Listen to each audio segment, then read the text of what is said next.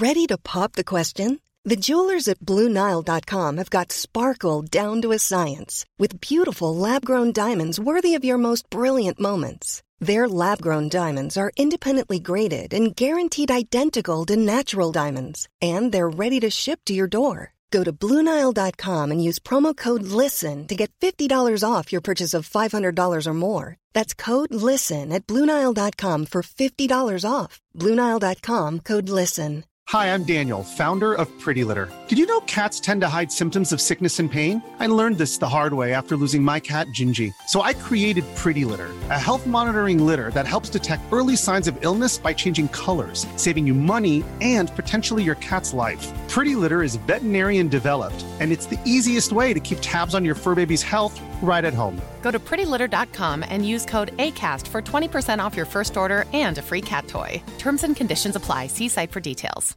Burrow is a furniture company known for timeless design and thoughtful construction and free shipping, and that extends to their outdoor collection. Their outdoor furniture is built to withstand the elements, featuring rust-proof stainless steel hardware, weather-ready teak, and quick-dry foam cushions.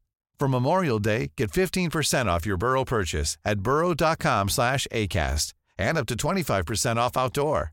That's up to 25% off outdoor furniture at burrow.com slash ACAST.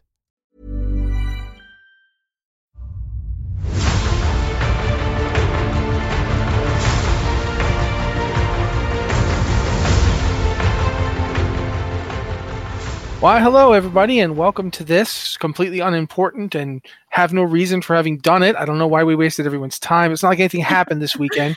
No, I am, of course, lying. This has been the this is the BlizzCon discussion panel from us folks here at WoW Insider, which was not we're not that anymore. Sorry, I am tired. Anyway, Blizzard Watch. That's who we are now. let's let's just try and ignore the fact that I am dropping misstatements like a like a guy drops CRTs, and uh, instead just move into talking about stuff. First, we're going to introduce everybody. I'm going to try and and get this right. Uh, Felinae, you're the green goopy cat, right? Correct. So tell people that you. Um, I'm a, a newish writer for Blizzard Watch. I'm uh, down here in Australia, so I'm in very much a different time zone and a different hemisphere. I see all you guys talking about things that are coming out in fall, and I have to sit and translate. Uh, I've been playing Warcraft since 2004 and Diablo since uh, when did Diablo 2 originally come out? I 2000. my- yeah, I can see my discs up on the shelf above me. Um, I've been playing computer games since the late 80s. All right. So, been around for a while. Okay, I'm now going to shoot over one. Uh, I can always remember your online name, and I can never. Rachelle. Rachelle. It's Rachelle, right? It is Rachelle. Wow, I got the Rachelle. Nice. Okay, Rachelle, say hi. Tell everyone who you are.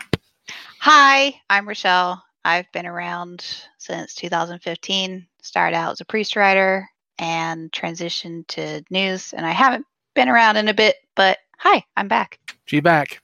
Uh, so hi, Aileron. I, I, sorry, Rachelle. I'm going to keep making myself. Either say it. works. Yeah, uh, I I can't pronounce the other one without doing the thing from Star Trek uh, Deep Space Nine. Rain two three four. We don't want me doing that because then I will get stuck in everyone's heads. Matt, Cory, yeah, what? focus up. Let's.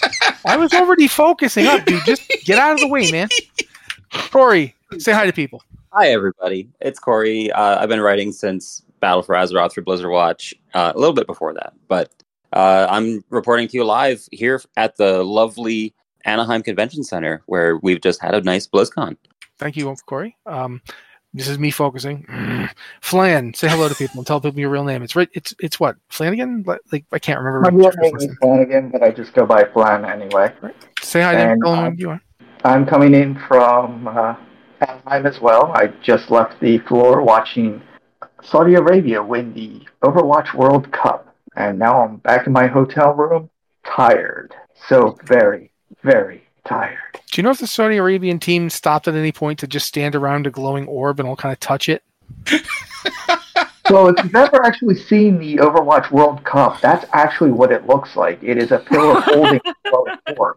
Oh, interesting. So they, you know their natural you know inclination towards glowing orbs probably helped them. All right, uh, Joe, introduce pe- yourself to people. Introduce people to yourself. Hi, people. I'm Joe. It's nice to meet you. Uh, yep, I'm here. You should probably know who I am by now. You've listened to me ramble and rant about a bunch of stuff, but I'm back. I'm here, uh, and trying to do the thing. So, bye. Okay. Hi. Now I Whatever move on from words. your avatar, which looks like someone with shark mouth eating someone, to Liz, who looks like a cute gnome. So, hi, Liz. Say hi to people. Howdy, I am Liz, and I am here not reporting live from BlizzCon, reporting from my desk. And I'm also pretty tired because I've been sitting here all day and all day yesterday, and all I do is type. Ah! Yep. And finally, uh, since I don't introduce myself and just let you work out who I am from context, uh, Nick, you're here, so you should say hi and tell people about yourself. Hi everyone. Uh, I'm Nick. I have been writing for the site for almost a year now, actually. In a few days, a year ago, I'll have gotten an email from Liz and I will have thought it was a joke. But it wasn't a joke. and I am this will have been my first BlizzCon like coverage and covering So it from the other side of go ahead. You've been exposed to the madness that is. Can someone please write this? Yeah, yeah. Yeah, it and you know cover from the other side of California or the other upper half of California. The time zones weren't too drastic on me. I didn't have to do too much, but I can see for everyone else just how how draining it can be. All right. Well, now that we've done all that, we're going to basically just kind of jump into some topics and see what people are thinking about what happened. I think the first thing we should talk about is the weird flow of information that this BlizzCon had. Um, I think one of the things that Allison Robert, who's also somebody who works on the site, uh, is not here, unfortunately. Uh, really, really sharp person. So I always like talking to her. Um, one of the things she pointed out was that it felt very much like it, it didn't know if it was trying to be the original BlizzCon or some new thing, and there was definitely a feeling of it being strained through extra corporate uh, scrutiny because of everything that's been going on for the past couple years at Blizzard and the the recent events notwithstanding. So I'm going to put this out to you guys, and we're gonna I'm going to just kind of do this uh, counterclockwise. So I'm going to start with Nick. What are your feelings on the stuff you heard and the way it was presented and the way the new BlizzCon is working out? So, just to kind of recap for my own self, this is the first in-person BlizzCon in, since 2019, correct? As far as I know, yeah. that is that is correct. So, I don't know if it was kind of just shaking off the rust or just getting back into the groove of online or of in-person event management, which I already know is chaotic and hectic. But for something like BlizzCon, is probably t- up that to a thousand. It kind of felt like, at least in the, I felt this very much in the opening ceremony, where I wasn't expecting that flow of games to open up with. Um, like I definitely didn't expect Overwatch 2 to take such a front and center first half of um, the ceremony, and then it.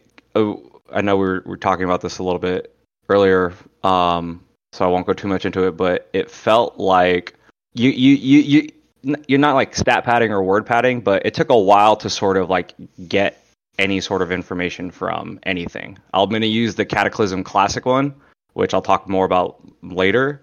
Uh, it was a lot of words to say Cataclysm Classic is maybe coming in the first half of 2024, and then the little fine print on the website says available on or before August 31. But yeah, that's really the it. they've always done that when they introduce the new software coming out.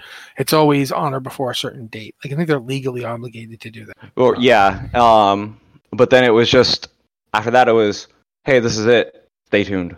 Mm, yeah, okay, that's fair. Uh, since we're going counterclockwise, Liz, you are up. Yeah, it really did feel like a BlizzCon that was light on details. It did it hit a lot of things that I think players were really looking forward to, particularly at Warcraft. Chris Metzen came on the stage. There was a lot of excitement for upcoming expansions, player-friendly features like warbands, which I'm also sure we'll talk about soon. But at the same time, it's it was uh, we're very light on details. Like the new Warcraft expansion has a lot of cool things, but it doesn't seem to have. It didn't feel like it had like one big killer feature It felt like it was a lot of little features that we were all looking forward to, but didn't amount to like the killer feature, the one reason you're going to be really excited and buy this expansion. And a lot of the things felt like that. The Diablo panels had a bunch of things I'm excited about, but they were were small things. And the big things, like the new Diablo expansion, is pretty far out, and we have very few details on it. So it really kind of felt like a BlizzCon light. I enjoyed it. I thought it was interesting, but it felt it felt light. And also, I was going to just to respond to what you just said, uh, and I I encourage everybody to discuss this if they want to. It felt to me like they deliberately backloaded it. Like all mm. the hmm. details you were going to get were going to be the next day. So on the opening day, you got like you know brief teasers, and and that was it. Just a lot of teasers and it wasn't until later like i think warcraft's the only one that got a lot of details that day um, mm. because chris metzen came out and did what he does uh, and you know I, I don't know just that it feels it felt to me like a, like a lot of the stuff was in the panels that were much later like today instead of yesterday but uh felony you're up uh what do you think um when i saw the original schedule the fact that they only had the one theater that was streaming the whole time, pretty much. And there are actually pretty big gaps because they had to move people in and out of the theatres. It looked like they were probably going to be super, super detail packed in those sessions to fit everything in. And then when we actually watched them, there was a lot of vamping and dragging things out for minimal actual content in those time slots. Um, I'm not sure how much of that was as as Liz mentioned earlier, the the possible drama that they've had in in recent years, um, plus everything probably had to go through Microsoft this time around for approval before it went up, because Microsoft's going to be on the hook for delivery for anything that comes out going forwards. So that's possible that that's why it filtered stuff out, but it just it felt really thin for actual content, and we really missed a lot of those the art panels, the voice panels, and all that sort of stuff that actually gives you a lot of the depth and the context that we then go back and dig into afterwards when we find things in the slides or we find things um, that were flashed up on screen in the sort of art director type panels, which we just didn't get this year. Rachelle? It almost kind of felt like, you know, like light on details because they want to remind us that they are here they are still doing stuff. I mean, they announced three Warcraft expansions at once to kind of, you know, every time there's expansion, people are like, well, what about this? What about that? You guys are just figuring out as you go along when we know that they've had stuff planned for years. And I think they just kind of wanted to show people, hey, this has been planned out just because you don't see it behind the scenes. So it's kind of a lot of, hey, we're doing a lot of stuff. And here's all that stuff, but it's not super detailed, but just so you know that we're here, we're doing it. Okay, Cory. So uh, the announcements were great. The they were light on details. Like we we didn't get any hard details about the new Diablo Four expansion, like what the next class is going to be. But sitting in the room for the opening ceremonies was the room is electric. The the yeah, crowd, I, yeah, that carries for me that carried so much more weight than uh, I I understand that that's situational that not everyone gets to be in that room, but having been that, given that opportunity, it was it was amazing. That's a fair point. Um, anything else before we move on to Flan? The rest of the con, I, I think that's I think that's the problem with this. Well, the problem, as it were, for this year's BlizzCon for the people on the outside is that so much of the experience of this con felt like it was the experience at the con. The Darkmoon Faire was so busy today that it was basically closed off from noon until the end of the show because people wanted to get their pins and their Velcro patches and their their little plushy characters and trade things all day. The the Diablo experiences of getting a, a, ta- a real tattoo were basically all booked from the first hour and a half of the convention opening yesterday. The the photo ops and seeing the seeing the live head to head rumble matches and all the props and design that went into making this space look amazing. Like they have poured so much money into this space for the people at the convention that it's a little it's a little unfair to everyone online because you're not seeing that. You're just seeing the streamed panel and like the videos that are coming out from people at the convention. So I think that it was definitely this one felt like it was geared for the experience in the room. And yeah, it would have been really nice to see more of those offshoot panels, the the voice actors and art and concept artists and all that kind of stuff. But uh, even without that, being on the ground was just overwhelming. Okay, Flan, you're there too. Uh, do you concur with Cory? I agree with Cory. This particular con, especially during the opening ceremony, it made the electricity in the room just made you tear up a couple times over. But this con did feel like it was more focused for the people there at the con. And as you were saying, like details were sparse in meetings and during uh, the showcases, but it's because they wanted you to go to the actual stations and play the game right there. And I did feel that that was a problem when it came to, say, Diablo, because Diablo did not have any demo stations. And when you go to the fireside chat, they're like, well, we have an expansion coming. We're not ready to talk about it. And we have a new season coming. We don't want to talk about it. So they just offered this wonderful experience, except for those of us who did want the tattoo and couldn't get it. And this was more of a we want you to interact with us. And I feel that may not have really crossed over well for anyone who was watching this at home. All right. Okay. Uh, Joe? So, over the last few years, we've had virtual everything, right? And I think that sort of became a new standard. It was something we had been asking for for years because anybody who couldn't go to a BlizzCon while BlizzCon was going on, this this is how it felt, right? This is this is how it felt from the outside looking, at least to me. Um, where everything was more about the in-person experience, uh, the in-person information filtering out. And while, you know, that was great in 2008 and 2009 and 2010 and, and what have you, we've moved past that point, I think, where having the in-person experiences is great, but you still have to consider how people at home are going to now digest it.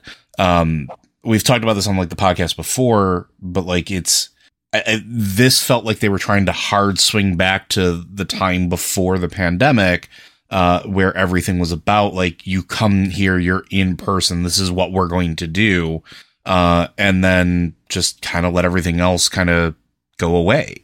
Um, I think there's a world where both need to exist or should exist, and I think that if this moves forward, I, I well, I hope that if, when they, we move forward the next BlizzCon, that they'll take that into consideration because at the end of the day, I want I want BlizzCon to feel special for everybody, whether they're there or not, and I don't want it to just be another E3 or Gamescom or uh, PAX from the outside looking in, where you hope you get snippets of information, and if you can't go to those individual uh, panels or they're not streamed or there's no you know things that you can't digest online that you just kind of feel like you miss out. And I think it, I think it does more to hurt the hype than it does to help the hype, if that makes sense. Sure. Um, I, am going to do something here. I, a little different than I'm used to doing because I don't have a script like I usually do. I'm going to like turn to each person. I'm going to call you, tell you, call you. I want you to talk about the thing that most interested you, the thing that that got your attention, that made you excited, the thing that you think was the the high note of the convention. I am going to start with Liz. The pressure. Oh no. Um I am really hyped for the next Warcraft expansion, The War Within. They announced it. Of course, you have to expect Chris Metzen, just back at Blizzard, had to come on stage announcing a trilogy of uh, of new Warcraft expansions, starting with The War Within, due out next year. And while I was talking a minute ago about how it sounded like it's not it's an expansion without like a killer feature.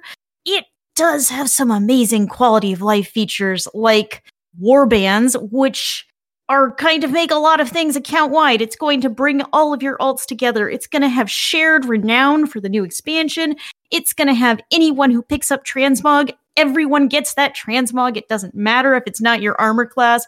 It has a shared bank and a shared reagent bank and you can craft out of your reagent bank even if it's someone else who has the thing you i mean these are kind of kind of basic quality of life improvements but also i am so excited to finally have just this experience where it doesn't matter if I didn't play this character.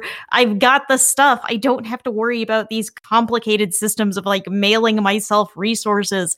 That's all going to be a thing of the past. And I think it is great. I think it's a big thing the community has demanded.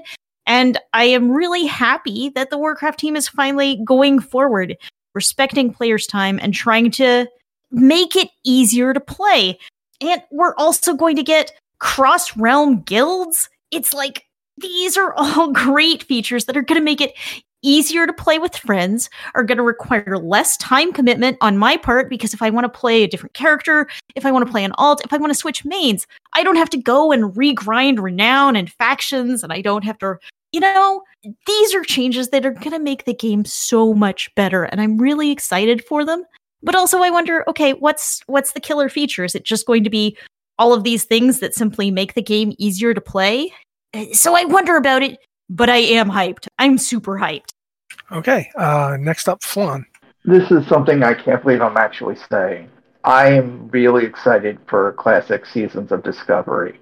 Going into this, uh, everyone has been talking about Classic Plus and any alterations to Classic, and although I enjoy playing in hardcore mode, it, Classic to me has always just felt like a little tourism to go in between actual Warcraft. I can't wait to actually go around finding the relics throughout the land and just trying out these new builds that they are offering for us, as well as going into Blackfathom Depths as a raid. And this is only like four weeks from now. So, yes, it's going to be right smack dab in the middle of the next Warcraft season, but still, I cannot wait for seasons of Discovery. Cool. That's an interesting thing to think about. I hadn't really grokked that they were doing that I mean, I did know because I know they're doing the twenty, the level twenty five will be the original like end game cap, and then they'll introduce new ones through time. So I didn't know it was happening, but it hadn't. Okay, uh, next up, uh, Rachelle. I can tell you the exact moment that my ears perked up and I became super interested. It was when he mentioned the second expansion and said we'd be going back to Quel'Thalas because anybody who knows me knows I'm a diehard elf fan. Love elves, play elves and everything. And Quel'Thalas is one of my favorite places in the game. I go back there frequently, but you cannot fly. And maybe, just maybe, they will finally update it and bring flying to it, and then I can just hang out there all the time. And you know, the lore is pretty cool, and it makes me feel connected to my character because of like the backstory and stuff. But yeah, the chance to go back to my favorite zone and have it updated just kind of excites me a whole lot. Alrighty, uh, Joe. Uh, so aside from the selfish thing of being able to say that we were right about the expansions, yay. Um, the thing that interested me the most was actually the hero system. Uh, and mostly because this is, and I was commenting this a little bit. It feels like what we were supposed to get back during well, when Wrath was coming out. We were getting the Path of the Titans, and we were supposed to get hero specializations and, and, having these customizations for our characters that they were talking about as an idea and just never were able to fully implement. Um, and it seems like when we got Azerite armor that it was kind of trying to, to build on that idea a little bit and they just couldn't get it right. They just couldn't figure out something that, that fit that hero, uh, that heroic esque special flavor, so to speak. And here I think it's actually probably a, a relatively brilliant uh, implementation of it, at least on paper. Um, the idea that it is 10 talents that you get based off of a specialization that live on top of your current talents, I think is really nice. It means that you're not messing around with the talent tree, which we've had issues with in the past, especially with, we had the oversimplified one. Uh, overhauling it was an endeavor. And now that there's such a robust set of talents for each tree, uh, any sort of alterations to it would be difficult is a probably a polite way of saying it.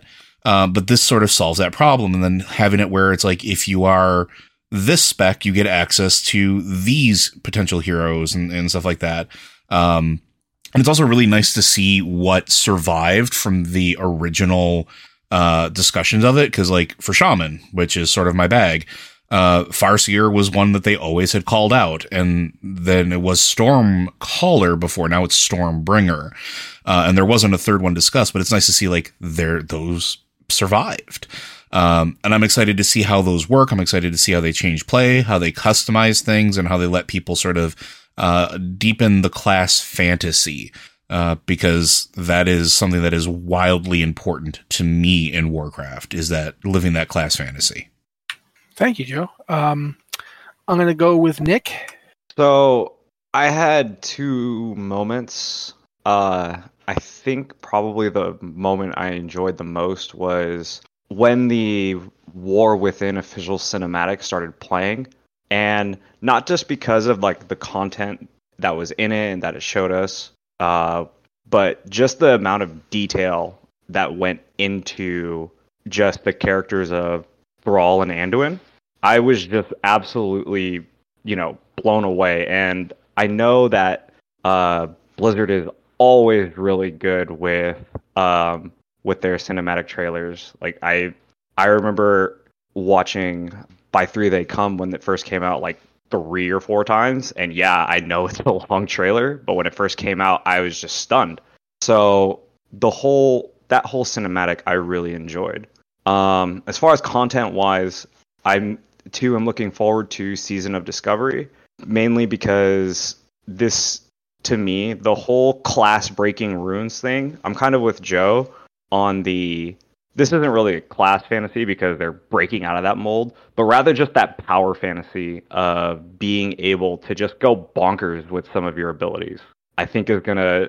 It's interesting to see how it plays out. On paper, it sounds great, but in action is always different. But it definitely has my interest. Cool, uh, Felony.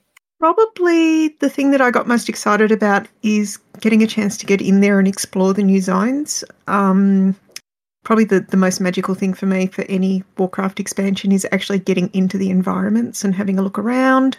I love playing a druid so I can sort of sneak around and jump off things and explore um, stuff that maybe I'm not supposed to have access to yet and try and find all the little secrets and little little nooks and crannies that are, are hidden away. So I'm really looking forward to that. The new environments look fabulous. I I think both the Warcraft and the um, Diablo environment teams do an amazing job every single game they put out. Um, and I'm looking forward to see whether Moonkin can go two expansions in a row without having a total structural redesign. That doesn't seem possible. No, no, it's a common mean- thing in the, in the Druid forums. Don't Moonkin have to like get a new mechanic that involves like something no one's ever heard of like before? Like yeah, now what are they going to do to Eclipse this time? Yeah, but uh, Will it look okay, anything like it's looked before? okay, all right. Yeah, now we're thinking about that. Uh, anyway, uh, Cory, since you you know I'm jumping to you, so for for one thing, I think you're the last person, but also because Druid. So there you go. Uh, the the druid heroic stuff's really cool. I wish that there was a Druid of the Flame option. So the druids of the flame are, you know, they're they're they've popped up in the game a few times now, and every time they seem like such a cool concept and so out of the mold for druids that it's always really struck me as something that I would love to play with. So I, I hope that they uh, they take some feedback on maybe removing Wild Claw or Druid of the Claw because basically Feral and Guardian Druids are just Druids of the Claw and uh, letting us go that way because that would be really cool. Uh, the rest of it, you know, it's all super exciting.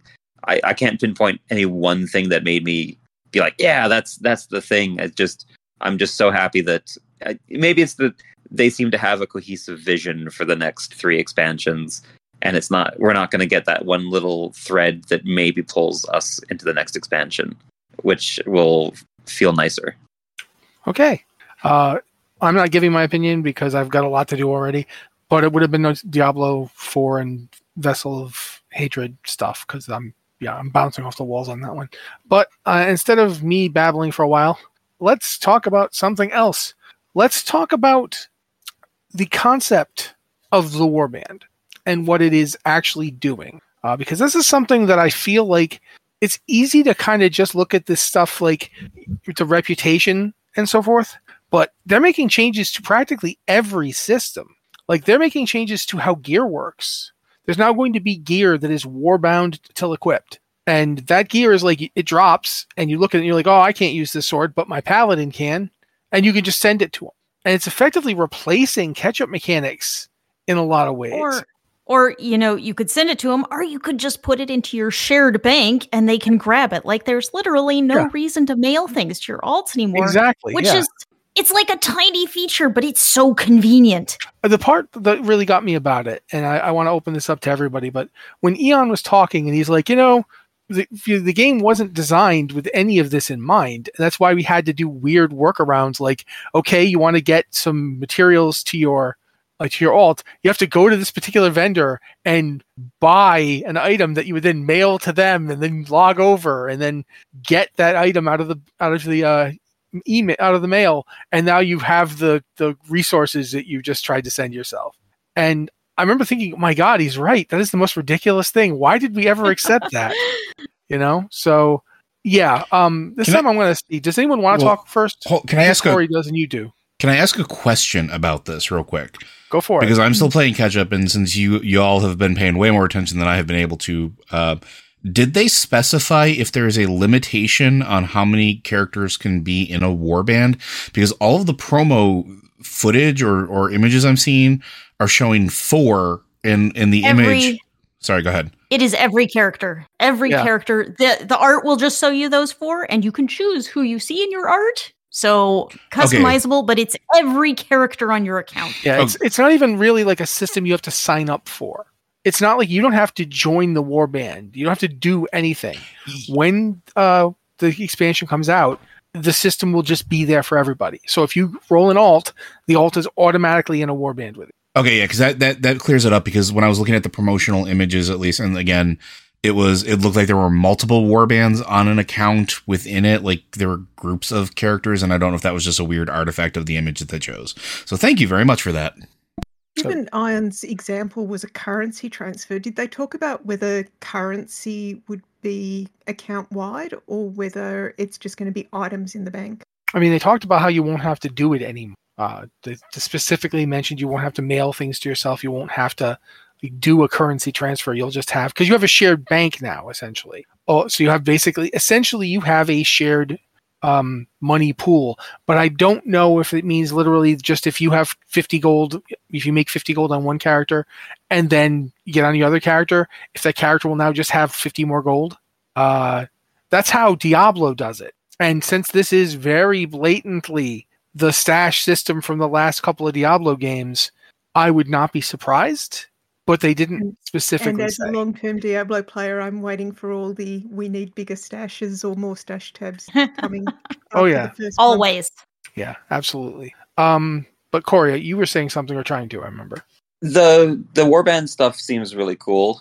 Um, it does feel like the currency will go across. I know in one of the promo images you can see some gold listed on the bank, so I I just kind of assume that it will pool all of your gold together in one pile, which is nice.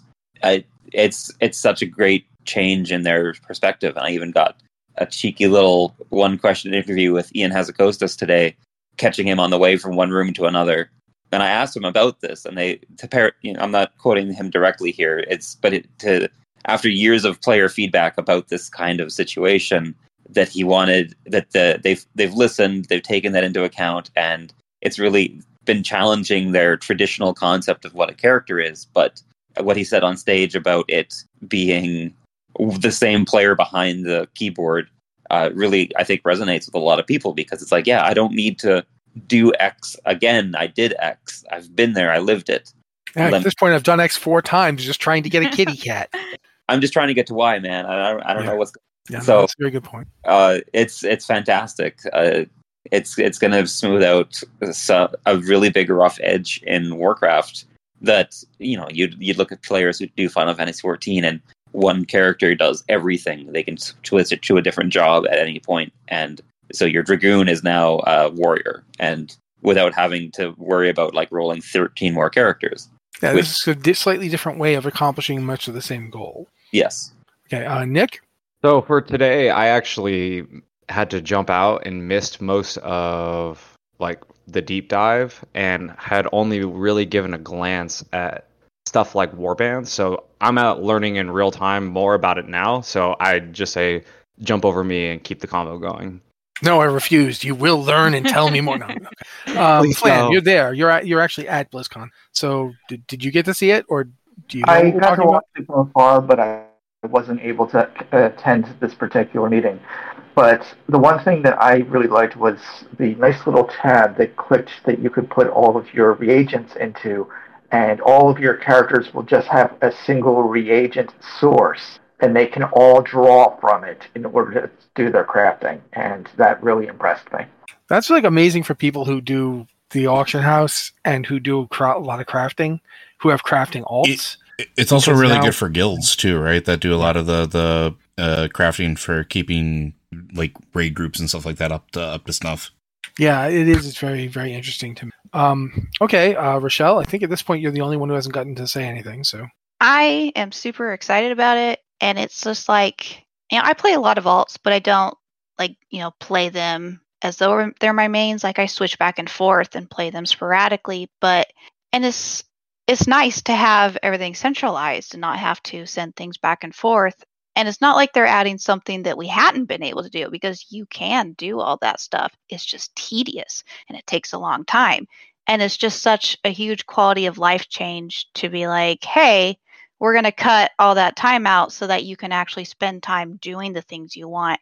And that's what we've seen in the past was that when players could do the things they want, they were more inclined to log in and play rather than having to log in and do like wizard chores. So it's just it's just a really nice thing and I'm really excited that my alts will be more connected to everything and I won't have to log back and forth and it's more cohesive system. Okay. Uh, I will say that some stuff that none of us have really talked about that much yet, so I'm going to throw them out there, and then we'll see who wants to talk about them.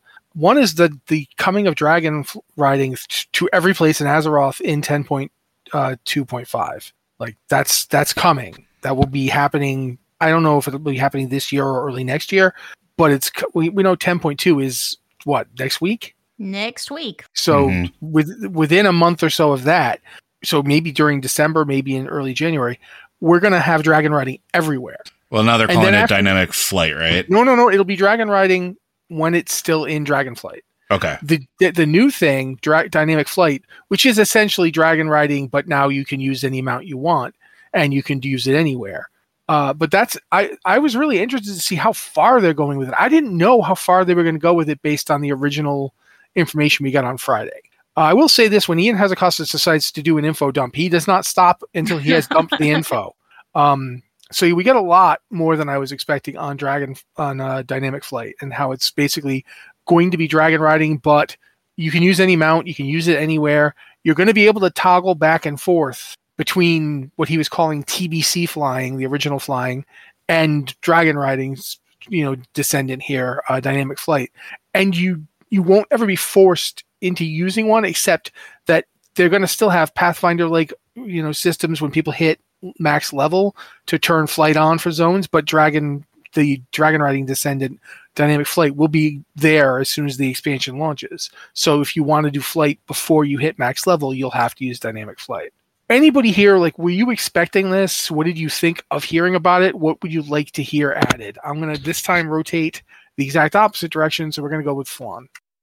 So my view on uh, the adding of Dragonflight slash dynamic flying to to everywhere is well, we have dragon races now set up across all the continents, just that we can do it anytime, not just during the designated racing periods for the rewards. And that's my only real question regarding the updated use of the dynamic flying. Yeah, we didn't get an answer to that one right here. Uh, Cory? It's uh, the least surprising announcement, I think, uh, about the upcoming WoW content. Uh, dragon riding feels really fun. It's for the majority of players. I know there are people who don't enjoy it, uh, but it, for the majority of players, they're really enjoying it. They are having fun with it. The dragon races have been a cool idea, and uh, everyone was just like, "Yeah, so we only have six mounts that we can really use in dragon flight. Where when can we get the rest of them?" And that's coming. Druid flight form will be upgraded to dynamic flight, so druids who want to zip and barrel roll and all that fun stuff will will be getting to do that. Do And- evokers get it too? sorry, what was that? Do don't evokers get it too, or am I mistaken? Evoker's gl- uh, Evoker's glider fly. I can't remember. They glide now, but They glide. I think they're getting dragon. They're getting a dynamic flight in the next expansion. There, Yeah. there was a tweet confirming that. So yeah, Even better.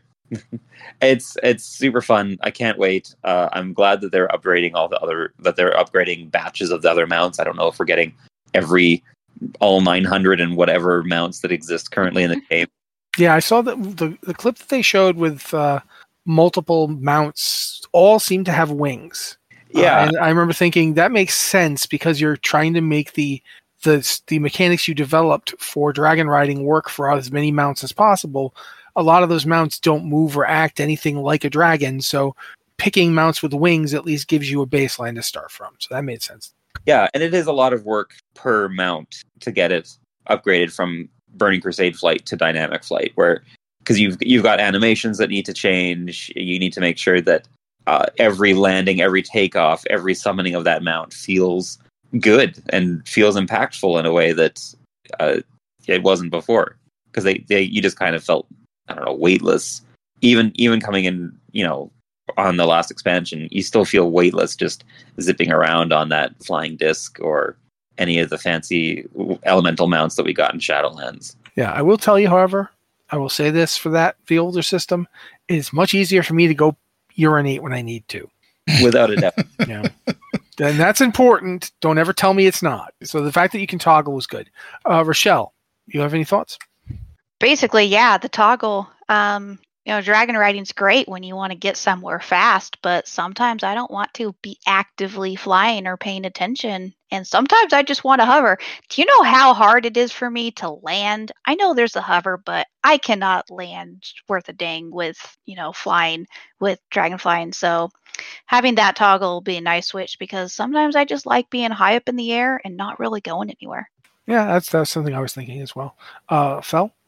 Um, the toggle, I'd be interested to know how the toggle works from the perspective of is it a global or is it um, something you can set mount by mount? Because, um, as Rachelle just said, landing a dragon riding mount, particularly when they get really fast, is a pain in the butt. Um, I was taking some screenshots for the 10.2 PTR recently and trying to get screenshots at speed of the dragon glyphs was just crazy making, and just about none of them were in locations where you had a clear line of sight from anywhere you could land. Um, so the ability to hover and land in small spaces is magic, and having to land in order to toggle it, that's great. But it'd be nice to be able to have, say, a set of mounts that have regular flying and a set of mounts that have dragon riding or dynamic flying. Um, so that you could choose when you took off which one you were using um, for the task at hand without having to be constantly flipping back and forth. All right. Um, Liz, anything to add? Uh, mostly I just remain concerned about accessibility issues with dragon riding because there are people who can't dragon ride, who are not good at dragon riding. So I'm glad there's a toggle and I hope I really hope it winds up being accessible as soon as you get dragon riding or dynamic flight because you know dragon riding's super fun but it also requires a lot of concentration. It requires some reflexes.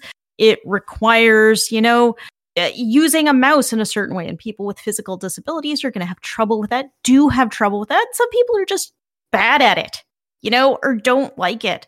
So it's both this really great feature and a feature that's out of reach of some parts of the player base that makes the game more frustrating for them. And uh, you know, like even I, you know, I used to play uh, a lot just on my laptop with my trackpad because I could. Why not? Why not? My trackpad's right there. But I cannot play Dragonflight like that. I have to have a mouse. Is just controlling a dragon too difficult.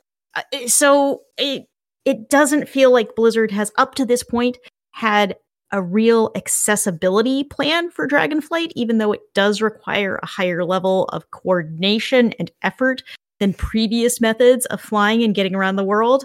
And I, I at least hope they have the toggle option available right off. So there is another option. Sure, you're getting around slower, but you can get around without that frustration and difficulty. Well, okay, thank you. Uh, Nick? So for for dynamic flight, it was something that I learned about today while combing through over 100 missed messages, and I thought it was really cool. um, at the same time, the to- the toggle option is I thought was a really cool feature to um, get out in front of, so to speak, and put that like right in the forefront because that was going to be the number one comment um, if it wasn't right, which was why are you forcing the new style of flying on everyone else? What if people don't want it? And so that just seemed like a no-brainer. But sometimes, like the toggle option seemed like a no-brainer. But sometimes the no-brainers don't ever actually happen, and people are left wondering why. So I'm glad that we just completely avoided that for the most part up until Liz brings a good point of when toggle, right? Off the bat or after a certain point. Um, one thing about I love and to say this, I love dragon riding, soon to be dynamic flight. I'm curious to see what this quote evergreen state of the glyphs will be because I know that like when we do our work on the PTR to grab screenshots, my dragon riding mount reverts to the original like three slots that you get. And I gotta say that after collecting most of the glyphs around the Dragon Isles, it feels pretty rough to go back to the earlier stages. So I'm curious that if they do plan on keeping the glyphs, how they, what Blizzard's plan is to make them feel, you know, Well, didn't they? worth it. Didn't they already say that they're not going to do any? things- They Sorry, go said that some things were going to be made baseline as you level. So some of the things that are currently dragon riding glyphs Yeah. will just be stuff you get as you level up because dragon the dragon isles are going to be the default leveling zone uh, in war within so it- there's be an expectation for players to get dragon riding as they level from like 10 to i guess 70 yeah so yeah but they haven't completely answered that and Did- but that's a good time for joe to talk. I was gonna, didn't they? Didn't they also confirm that there's going to be no new glyphs either? Like, even though, like, for dynamic Mhm. flight, there's not going to be anything new. What exists on the Dragon correct. Isles is that's all there is. So, um, whether or not those are even going to be necessary right. Um, I'm all about accessibility options. Uh, I will always be about accessibility options and ways for people to enjoy the game. So as long as dynamic flight is toggleable in a uh, you know good way and people can opt out of it, I think it's a good option. I know a lot of people who, uh, you know, my partner for one just didn't really care for dragon riding because well they couldn't they couldn't do it. Uh, they didn't have the physical dexterity for it, and so they just stopped playing. Um, so anything that allows you to not have to do that if you don't want to, a plus. So that's that's. I mean, for me, I really enjoy it. I think it was a cool feature, but I I, I really do understand why it would be off putting to a lot of folks. Okay. Uh, this one is a little gives me quicker, I think, because it's just something that occurred to me whilst I was watching that. Did, did anyone else notice that Phil Spencer mentioned StarCraft? Mm-hmm. Mm-hmm. Up front. Yeah, like right, it was the second thing he mentioned. The second Blizzard game he mentioned was StarCraft. I, You know what he did mention? Heroes of the Storm.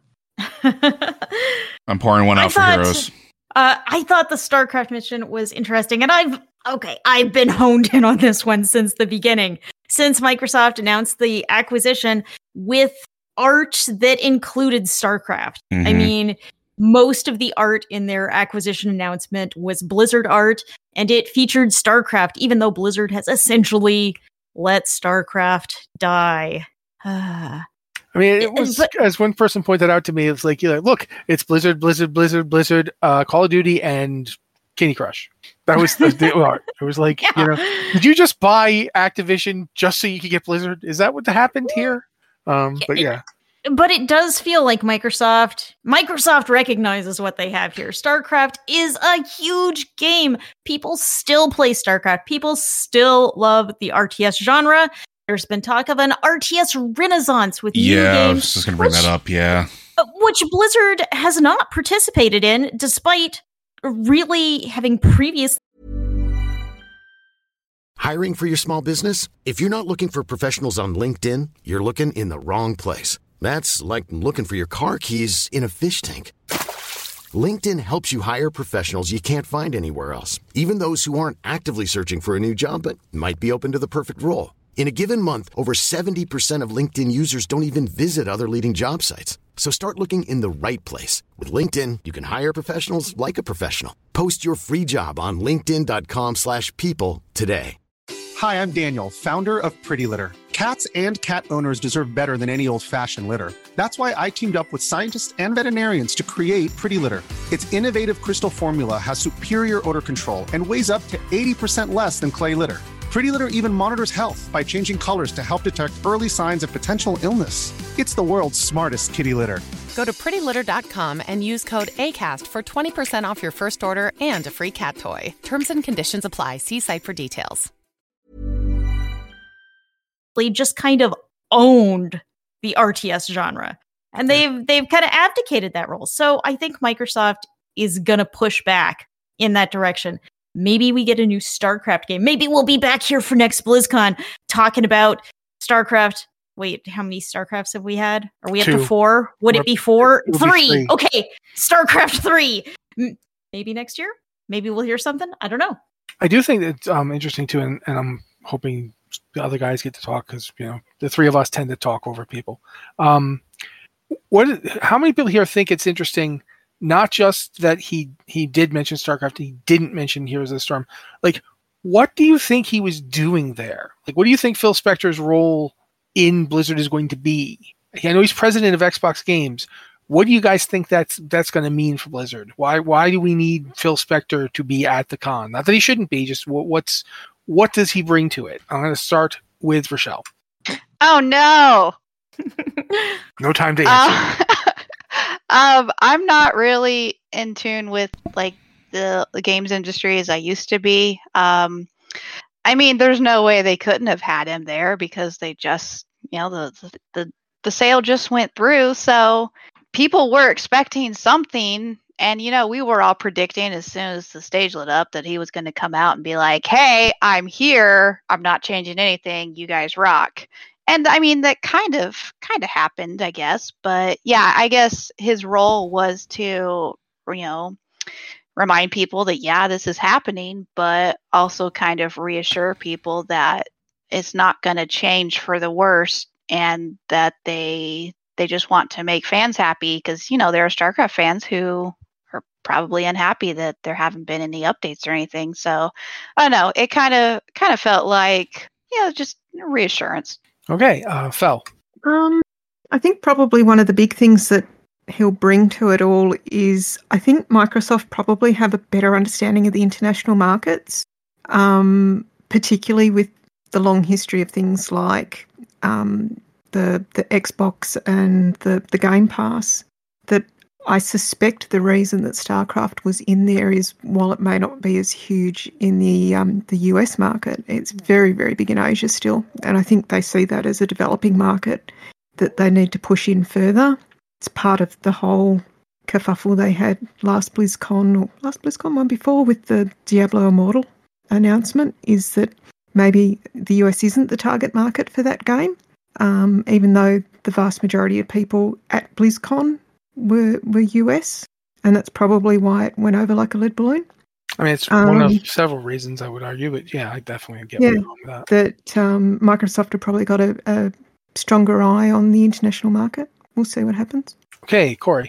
Phil just brought up a really good point in the international market because we saw the collapse of the Blizzard China partnership that allowed their games to be released in China uh, just in this last year. So maybe maybe with the Microsoft uh, on board, that will get overturned or a new path can be forged there that allows Chinese players to play the games that they loved playing again, legit, uh, without any VPNs or any other nonsense like that.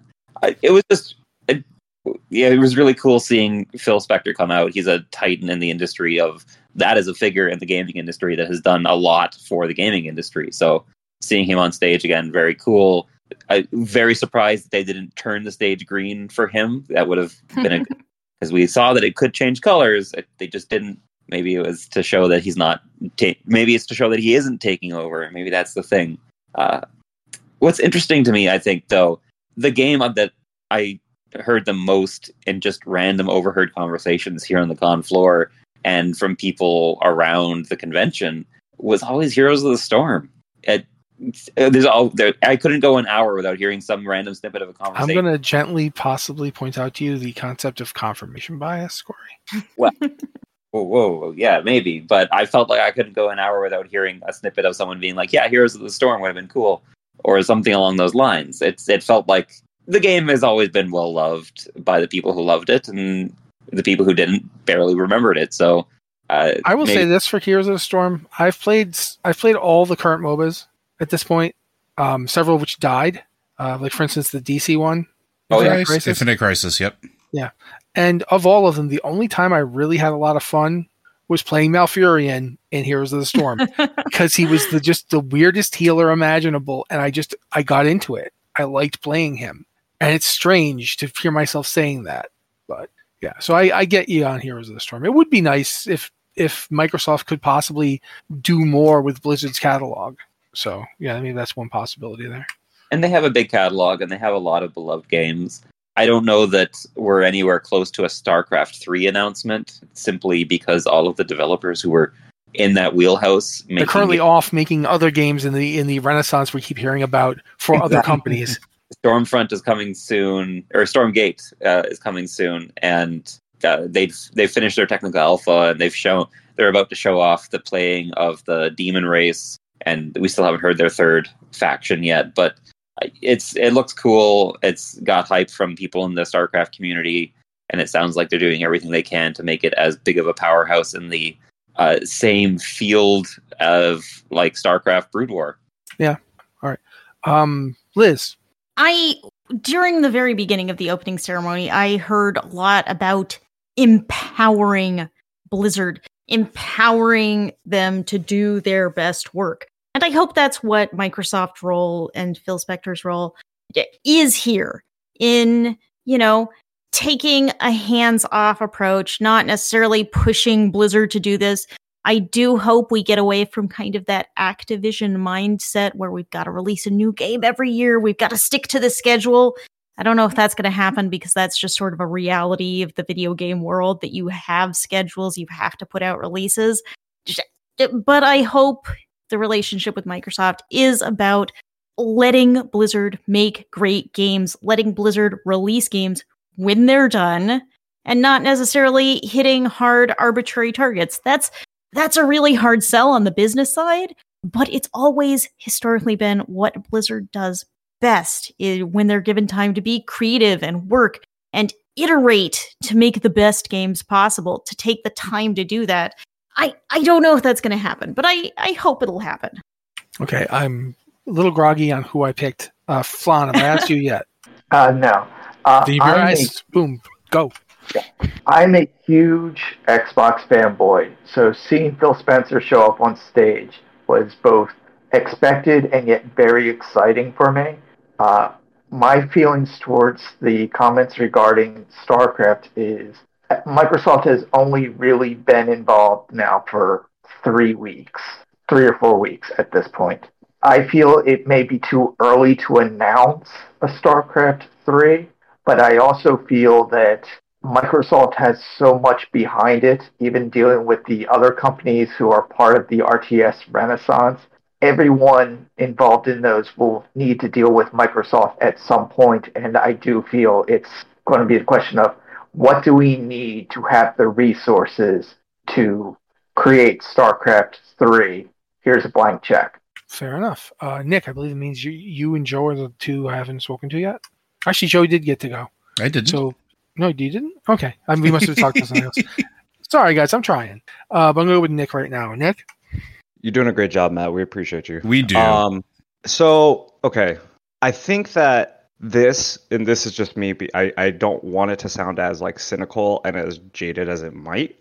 I'm trying to be objective about it, but I don't know if anyone else this week has paid attention to what's going on with Microsoft's main competitor, um, Sony and Bungie, where um, Bungie recently laid off a lot of people.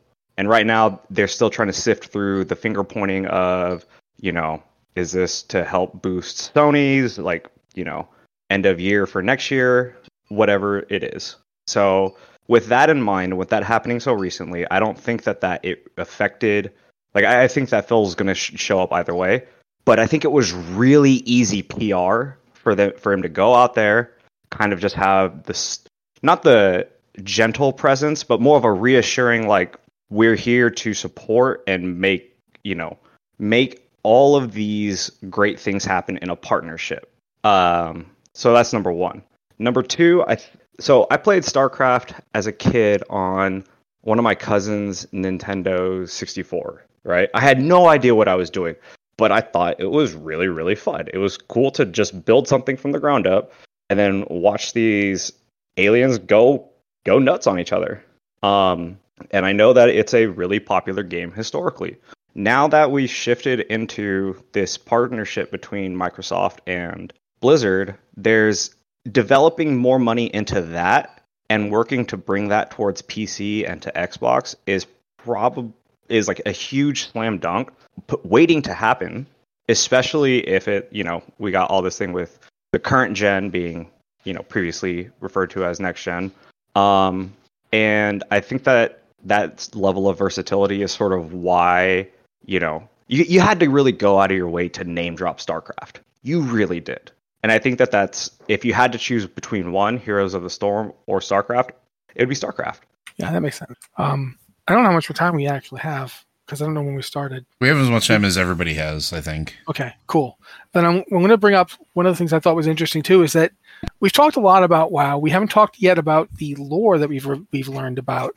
Um, I'm not going to necessarily throw that out there because a this is not a lore a lore podcast, and b there's like there's eight, people here, uh, and you know so getting everyone's opinions but that might take a long time. But I am going to mention I I was one of the things I noticed about the whole you know we're doing the World Soul uh, saga, and it's going to be three expansions. Which at the time, I think I actually, if if if my jaw could cartoon unhinge and hit the floor, it would have done so because I was like, "What? Have they ever done this? Have they ever announced three expansions? No."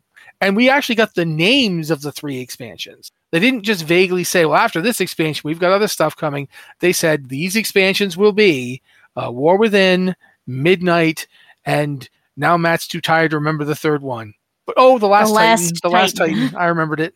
Um, but that's a lot of of individual specificity. Like we talked before about how like a lot of details weren't there, but they actually had a lot more details about the next two expansions than I would have thought possible. Like they they already know the names, they already know the basic stories, they know kind of what they're doing, and that to me, that's that's a the, the idea that they are trying to change how they deliver content has never felt more real than it did when they when Metzen went up on stage and told us that there's going to be three expansions. Here's the details on all three of them, and now we'll give you we'll give you more about War Within because that's the one that's closest to coming out.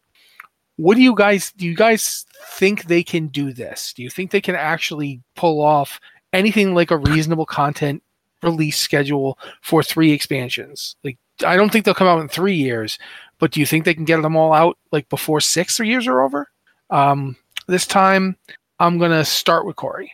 So yeah, I think that they do. Uh, that's fully their intention. They've they've said a couple times now that they do not want to still be telling the story by 2030, and that would be six years from now. The first expansion doesn't come out till next year, so I, th- I think we're looking at a year and a half release cycle. It's likely that we'll see only two raid tiers in the expansions, and then so I think that they're they're gonna they're gonna tell us closer to launch what their roadmap looks like, and I think that they've proven that they can hit those roadmap points now uh, because they got through Dragonflight nailing every one of their dates as they said they wanted to. So I think that we're we're on track for what they're promising, and it, I got a chance to talk to the the couple of the developers for uh, Dragonflight uh, and beyond the the upcoming WoW expansions, and they were talking how their workflow has changed from focusing entirely on one expansion and then another team is looking at the next expansion uh, to they're kind of bouncing all over the place. So one day they could be looking at you know Amirdrassil assets, and the next day they could be looking at Delve stuff, and the day after that they could be working on unannounced midnight features, et cetera, et cetera. So I think that, and that has helped them to keep their keep their fingers on all the pies that need to be, and make sure that everything is streamlined and going well, and working in a way that has allowed them to become a lot more efficient at delivering the content that we're delivering or getting delivered. All right, cool. That's an interesting point.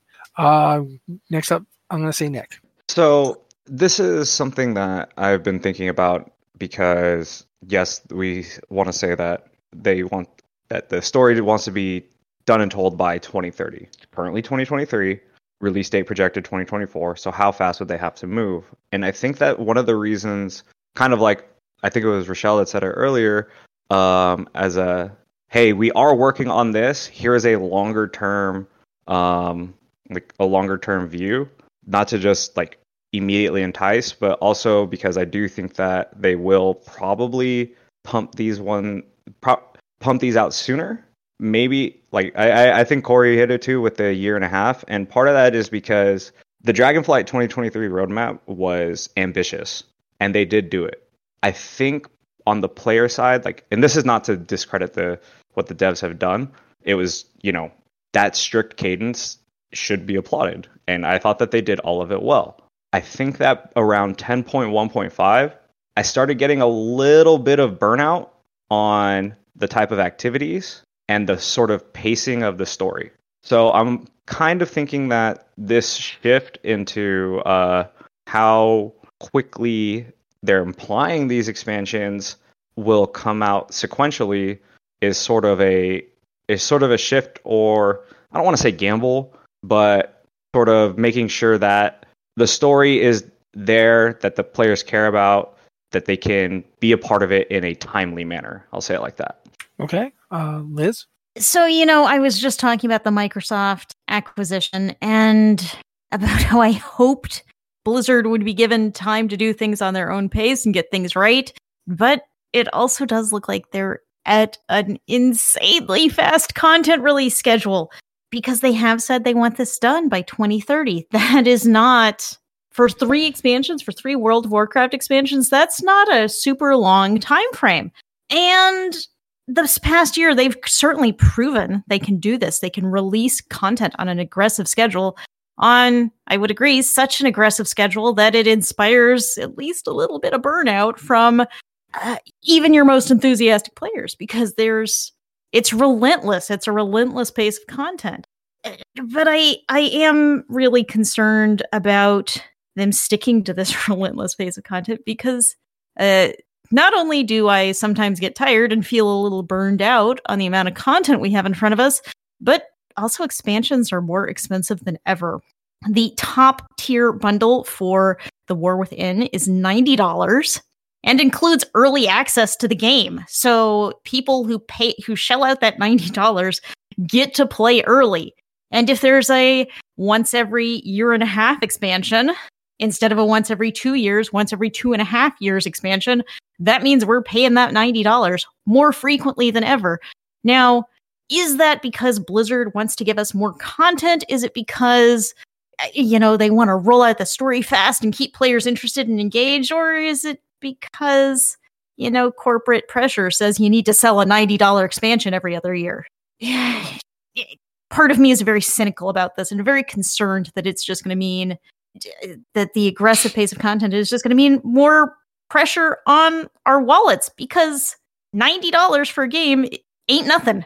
So we'll we'll Although, see. We'll see if they stick to this pace. It should be pointed out that the 90 the $90 tier does include 15 days or does include 30 days of game time. So it's the equivalent of 15 USD plus tax, right? Yeah. Not, okay. Not, fair point. Fair point. Well, Joe, since you just did that, you're up. Cool. Uh, here's my hot take. I think we need to start adjusting what we think an expansion is. Um, so I don't think, and I've been talking about this for a long while, and I think this was the first time I perked up because I think this might be the first indication of it. Every other MMO that's out there releases content at a more regular pace, and an expansion means something entirely different in each and every one of them. And I think part of the problem with Warcraft is that expansions for so long have always meant new systems, reshaping the world, and doing a million things that sort of break and remold the game. I think over the last three expansions, we've started to see that settle down a little bit. Even with the new like talent system and, and, and stuff that was released, I think the intention was always to see if they could get WoW to a place where the system would allow them to make the changes they wanted to make and and do the things that they wanted to do and add the things they wanted to add quicker and easier without having to spend six months fixing Yogg Saron every time they add uh, something new to the game. and I think Dragonflight, and I said this when it first released, and they gave us the roadmap. I think Dragonflight was the test run. And the fact that they were able to successfully not only do all this, but make fundamental changes that didn't completely break the game is a good indicator that they can keep this up because I don't think they're going to have to keep adjusting the system. They're not going to have to completely break the system every time.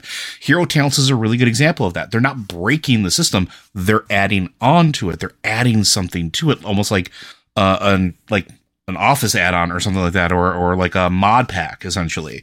Um, I know I'm oversimplifying it, but that's that's what I feel, and I think that will allow them to be quicker. And we always knew that they wanted to hit that year and a half mark for expansions, but what is an expansion going to mean at that point? I think it's just going to be milestones.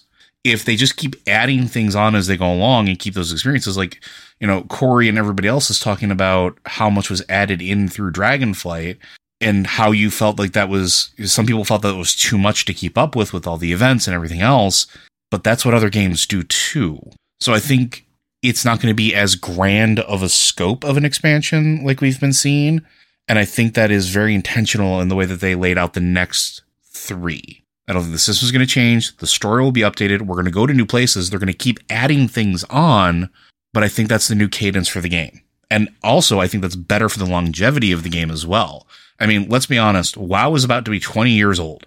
And I'm sorry for everybody whose backs just cracked when I said that. Um, but as if my back could even, was, you know, as if I feel pain anymore. but you know, in six years, WoW's going to be edging towards 30 years old. What other MMO can say that? EverQuest. Yeah. And EverQuest what other, too. But that club is really limited. Yeah. It, what is it? Anarchy Online, um, Ultima Online, and the games we've made. Yeah. And I mean, it's, it's a very exclusive club, but I think it's going to allow them to keep going to hit that 30, 30 year mark right? Because they can focus on that. They can get their story out. They can put their add-ons on. They can make their new changes, make their new lands, uh, and then they can keep going and keep going and keep going. And maybe we hit that every year and a half mark where an expansion drops, but it's just not as big of a deal because they're not breaking everything. All right, I'm going to shut up now and let other people talk. Well, I pretty much think at this point the people who need to talk are Rachelle and Fell, right? Sorry, could I jump in real quick? No, you can't. Ah, Go ahead, Cory. Jump in, but be quick they did talk in their interview today about how a lot of the the cadence of content that came out in Dragonflight was them trying to see what they could do and them experimenting with how much they could get out. So the, for people feeling burned out on story content and uh, in Dragonflight and how quickly it was coming out, it's possible that they will uh, pull back. Slow that, that, down, yeah. So what I'm yeah, hearing is I was right. yeah. Sorry. As he often does it was a nice testing ground for them to try out this kind of thing. So uh, there are going to be tweaks, and they mentioned also like catch up mechanics and how uh, at when if a new character made it to max level, all of a sudden there was 17 different exclamation points that popped up in uh, Valdrakken for them. So how maybe they can do a better job of directing you to the most current uh, phase of the game and still giving you access to everything else that happened in that expansion, but guiding you with more breadcrumbs to the the right point that you should be playing at at that moment, which will probably help too. Maybe. Um, okay, but I, again, am I right in thinking Rachelle and Fel, you're the only two I haven't gotten to talk yet? I believe so. Yep. Okay, I'm gonna go with Rachelle. So Blizzard has gotten pretty good at reliable patches. I think back when I was still predicting patch dates, um, you know, every three months was usually on the dot that they were doing it. But I'm just going to say they've been saying they've been wanting sp- faster expansions since probably, you know, Burning Crusade, I think. I'm not sure. And I'll I'll believe it when I see it because it hasn't happened yet. Fair. That's a fair point. Um, Val, you got anything? Um, in my day job, I largely work in uh, large corporate software development environments. Um, Agile is pretty popular, and the basic premise of Agile delivery is you deliver what you can in a given time frame for a given amount of money. And it very much sounds like the, the pipeline that they're talking about with the, the three expansions in the next sort of five and a half to six years, that they're working towards that sort of design philosophy, which probably means some of what Liz was saying earlier about the amount of content that's going to be in any given expansion for them to actually be able to deliver in that time frame. We're probably going to be paying similar amounts of money for what's probably going to be two major patch two raid releases. Um, to, to hit those targets because I don't think the player base would be able to really do the, the volume of content that would have three raids in it in a in a sort of 12 to 18 month period every year going forward for the next five to six years. So I think what our concept of a full expansion looks like is probably going to have to shift a little to deliver that amount of content in that amount of time. Fair they point. they're time boxing it. Hmm, yeah, I mean, as as Joe pointed out earlier, um, a lot of expan- a lot of games when they put out an expansion, it's not the very intense amount of content that we get in a WoW expansion. Like ever, some of the and EverQuest concept uh, of, a, next of a live service Yeah. where everything just changes incrementally a little bit as you go along, rather than big bang massive changes, might be something we see as well. Well, they've already kind of taken steps on that front uh, with Mm. things like the battle passes and so forth. Uh, but we've got a, we've got a lot more we could talk about, but I'm, like I'm I'm getting to the point where I'm starting to run out of. Real quick, can I add something? Sure, go ahead. Um, for me, I thought it was very bold of them to announce three expansions at the same time because one of the big draws of coming to BlizzCon, or even the weeks and months leading up to it, is the mystery of what's coming next. What are they going to announce? By announcing three expansions and giving us the back of the box, Back of the box art, yeah, descriptions of ideas for them of what's going to happen, you basically have stopped all of the the, the fake leakers for one thing, as well as Oh, oh no, oh no! They're absolutely the fake leakers will be telling us what's coming out after the last Titan within a month.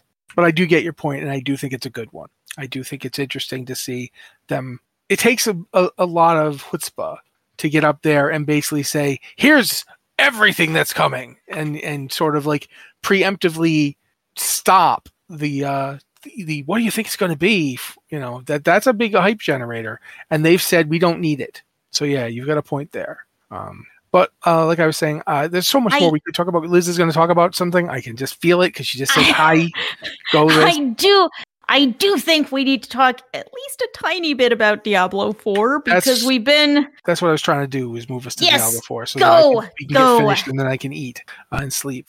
Um, Diablo 4, uh, I, I, a lot of the stuff that was announced at BlizzCon was stuff that we either already have or will have within this season or the next season, which I thought was weird. Um, I did like the talking about, you know, season three, the season of orange text, because they weren't ready to tell us what it was actually going to be, yet they were showing us stuff from it. Uh, but I do think that I th- I found the expansion announcement and and the fact that we got in more information about it later so that we can actually flesh out what the expansion is going to be. Um, having it be Kurast and uh, Nahantu and and basically Travincal, having it be the areas that Mephisto was powerful in, the areas that he corrupted, the areas that he was using, it makes sense. Where else would he want to go? Like he already knows he was basically ruling this area of the world for like a, a solid 50 years. Like he, he knew how to control those people. He's obviously going to want to reestablish that. So I thought that was cool. I liked a lot of what they were talking about in terms of the sensitivity. They didn't want to call it Teganze anymore because that's an actual group of people. And they didn't say this. At no point did they say, and maybe they don't like their name being plastered all over our game about demons destroying everything. You know, maybe that's something that they that they don't think is that great. So we could, you know, not do that, and and that's all great. I do want to put out to you guys what did you uh, of of what you found out about the expansion what did you feel like was the most glaring deliberate omission and what did you feel like oh yeah i i, I really this is something i needed to know thank you for telling me um, I this we're gonna I go to liz because liz is doing that I do want to jump in first and say they announced a new Diablo expansion called Vessel of Hatred due out late 2024. Uh I just felt like I needed to like cram the name of the expansion in there.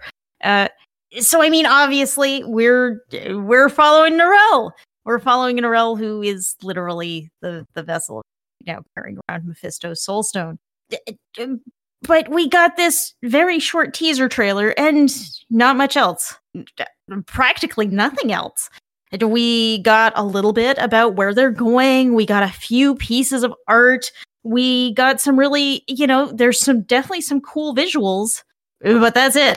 That's it. We got a teaser that there will be a new class that we don't know about. We just got so few details. It's it's like just just this tiny bit, just enough to to give you something, but it wasn't much. It's really not much beyond the name. Okay, that's fair. Um, gonna go with uh, Rachelle this time.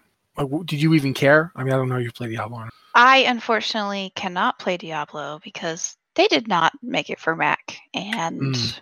Yeah, so Diablo is just kind of like, oh, okay, that's nice. Um, I'm going to read other stuff. Gotcha. Okay. Um, does anybody here absolutely not play Diablo or have any interest in it? So I don't like waste your time picking on you. Like, go ahead and say so now. Not getting anything, so I'm gonna jump to uh, Flan. That's stuff I asked before. So I'm excited for the Vessel of Hatred. I'm just surprised that this is where we're going already. I knew we would be dealing with Neyrelle in one of the expansions. I just figured we probably would have been dealing with the Crusade of Light first because they felt like a more local threat directly after you while she was going away to handle other issues. So I am surprised that we are already going off to Mephisto that just leads to the future of where do we go after that because now the, Willie would have taken care of Lilith and then her dad. I- I'm curious to see where we're going. Okay. Uh, Liz, did you actually want to answer the question? Because you didn't actually answer it. I sort of uh, maybe. Um, I th- I think I've said all I have to say about the expansion. There's just not much. Not much. Uh, Joe. We are journeying to the lands that I would love to go back to and see how they've changed in the time that we've been away because it has been a while. Uh, Seventy-two years. Yeah, we have we have talked about this. Um, I think we we when we did our Diablo episodes of Lore Watch, we kind of went into that and how we'd like to go back. Um, I do think it's important that we go back because we've spent more time on this side of the world than there, and we it leads us closer to what happened with the Amazons. It leads us closer to what happened with the the Order of the Sightless Eye, uh, and and a lot of that other stuff. And it starts potentially filling in, I mean, lore gaps, which you know, I that's what I care about. Um, the interesting thing that, too is we are leaving, as was pointed out by by Flan and and, and company. We have the cathedral of light in their all of their malice and glory still kind of traipsing around the place. Um and they have to be dealt with. But we also at the end of it if you've done a bunch of the stuff you got the iron wolves back up and running at least somewhat. Their traditions are restored.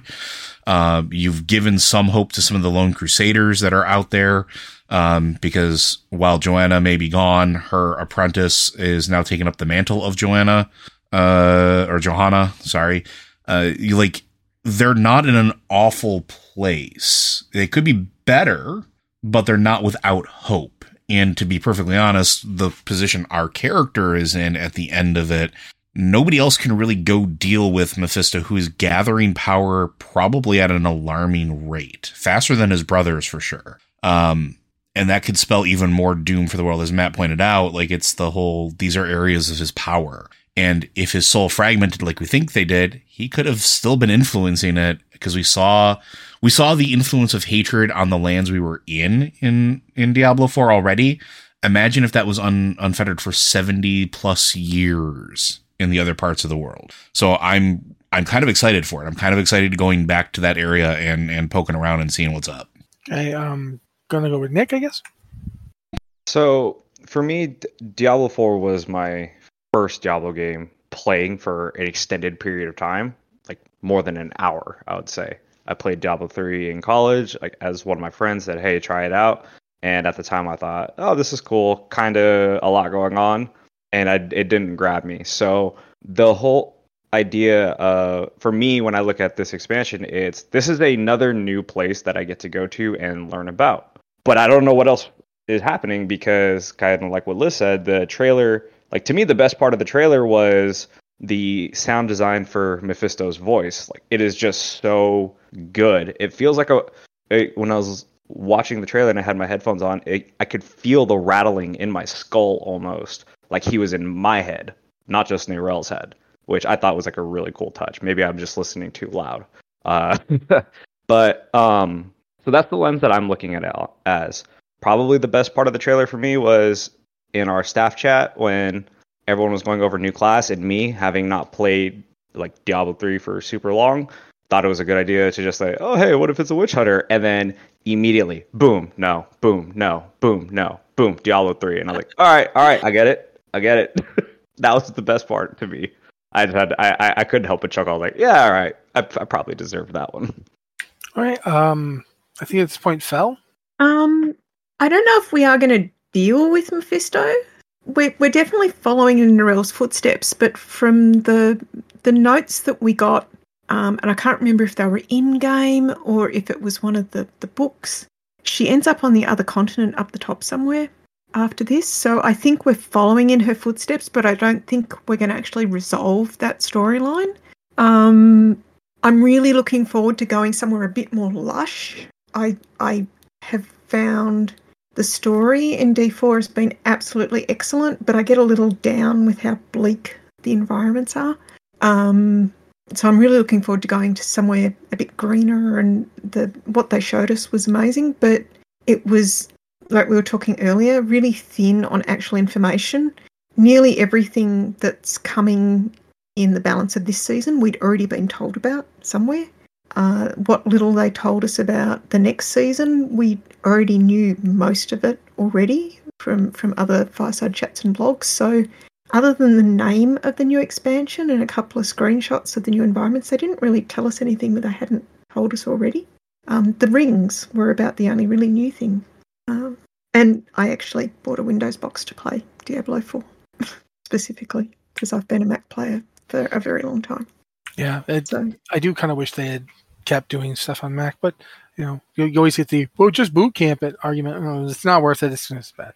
Um, Cory, did we get you? Yeah, but uh, I don't have much to go with on Diablo. I haven't played as uh, Diablo 4 as much as I would have thought I would have by, at this point. All I can really say is it does feel thin for something that's supposedly been in development since Diablo 4 launched. Uh, to get no solid details on this expansion already this far out. Um, but I get maybe it just also feels like Diablo 4 has been out forever at this point. So who am I to really judge that? Which it's really only been out for like six months. If, if that, yeah. June fifth, June fifth, twenty twenty three. Yeah, yeah. and so, we're in like early November, so yeah, about six months. It's not that been out that long, so I guess that's fair. Um, my one guess for like the next class is probably going to be something akin to a warlock uh, that really uses the power of hell and demonic forces to fight demonic forces because I don't really feel like we've seen that in a Diablo game before, except I, for the, the demon with, hunter. Well, to a degree, but I, I'm talking more like throwing fallen at people and bringing big demons out and infernal magic kind of vibes rather than that in a in a way that's uh, unique from the demon hunter powers.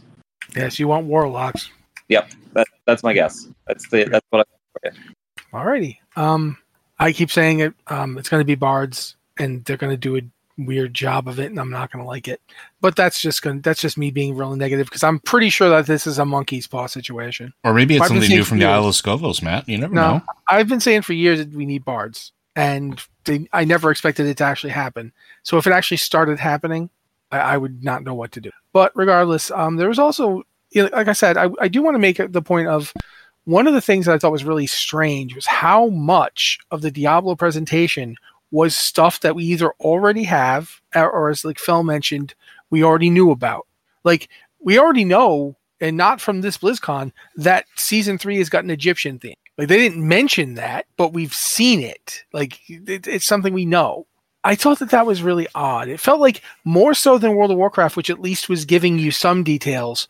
Um, and and I, if we had the time, I'd really want to discuss the fact that Hearthstone, you wouldn't even know they had an expansion if you if you weren't paying attention. You know what I mean? Like it did not feel like like Hearthstone was getting enough attention. But yeah, I I just felt like the Diablo three panels in particular felt very much like a lot of it was just stuff they didn't want to talk about yet. You know, and I don't necessarily blame them, but it still was in, an interesting thing for a BlizzCon. Um, it felt me to me like perhaps they learned from the experience with Diablo Immortal that they could have made a Diablo 4 announcement a year earlier and probably saved themselves a lot of pain. And so now they're going to make the announcements even if they don't have a lot of real details to share. But I don't know if anybody else feels that way. Um, anything else people want to talk about before we move on? Because I do seriously need to get done. Um, one omission that almost all of us predicted in our BlizzCon predictions was that we would hear something about the unannounced survival game, which again we had silence on it. So I don't know if that's a good sign or a bad sign. It could mean that they're doing the whole it's done when it's done and it's going to be really polished when it comes out, or it could have been Microsoft looked at it and went, no, because we did notice one gap in particular in the schedule where it could have potentially have squeezed something else in. Um, and it might be the reason that some of the other stuff felt stretched. I don't know. I mean, that is a good point. We have not heard anything about the survival game since Yeah. we heard that the survival game exists. Yeah, I think I, I my understanding is that like it's, it's like it was in early development. They announced it probably earlier than they should have that they were doing it. Uh, and they were kind of still figuring out where it's going to be because survival's a weird niche. Like, because how do you build it? Do you build it where it's like Rust, where it's a battle royale survival type scenario?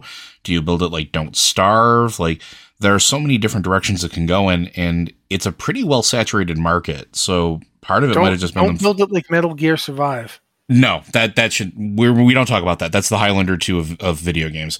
Um, but I'm going to be interested to see because we haven't heard anything aside from it's still active, and they haven't announced that they've they've stopped development on it. But I don't I don't think we're going to hear anything anytime soon. If I would be surprised if we hear anything about it before the end of next year. Okay.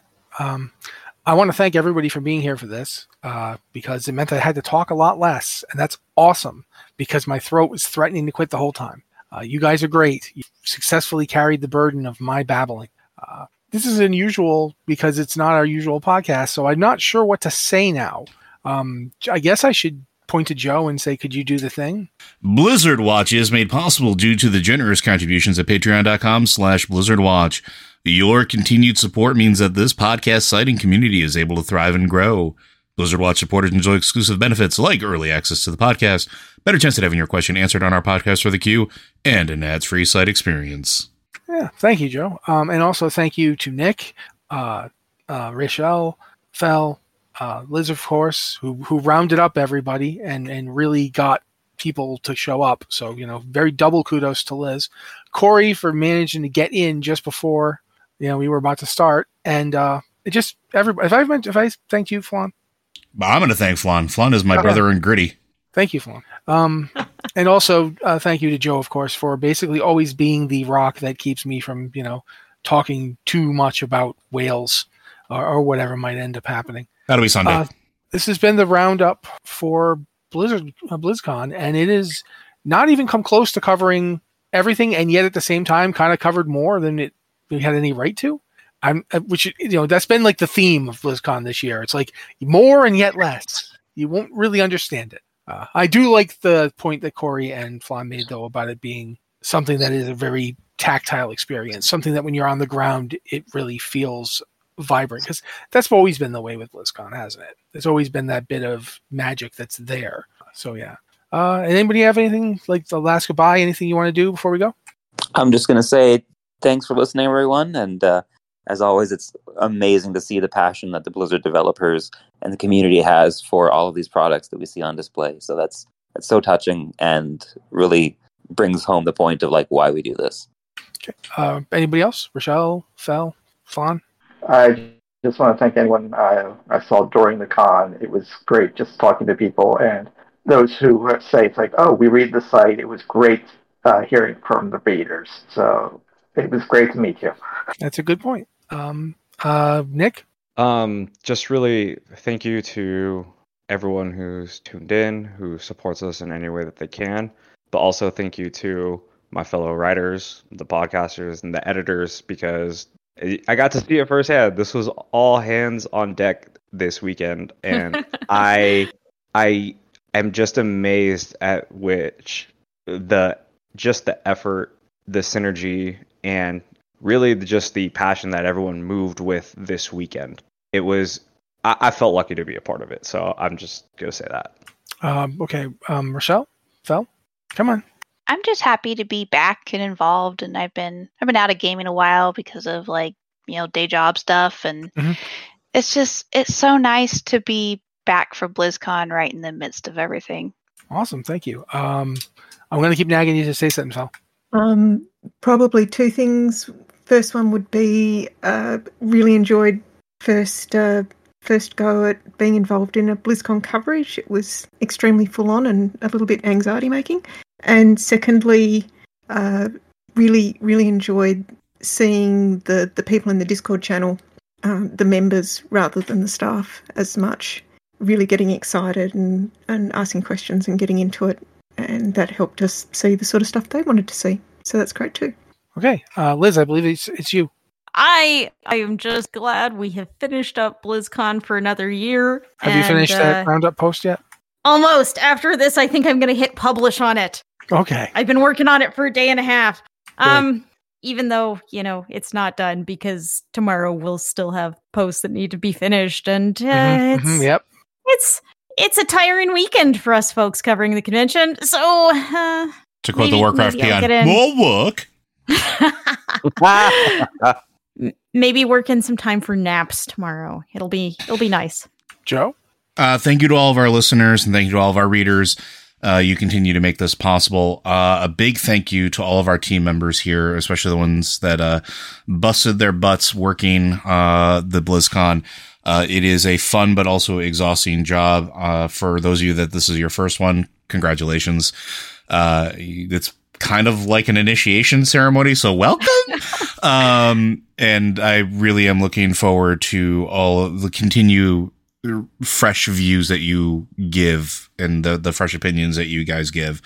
Um, it helps keep us alive as well. And I, I just want to make sure that we thank you. And I'm just going to say thank you guys so much. Thank you to everybody who came and was part of this podcast. Thank you to all of you who listen when this recording goes out. Thank you to, you know, Dolphins because you're cool. And then I'm going to go realize we need to stop because I'm just losing it. Uh, take it easy, everybody. Have a great time and bye. Bye. Bye.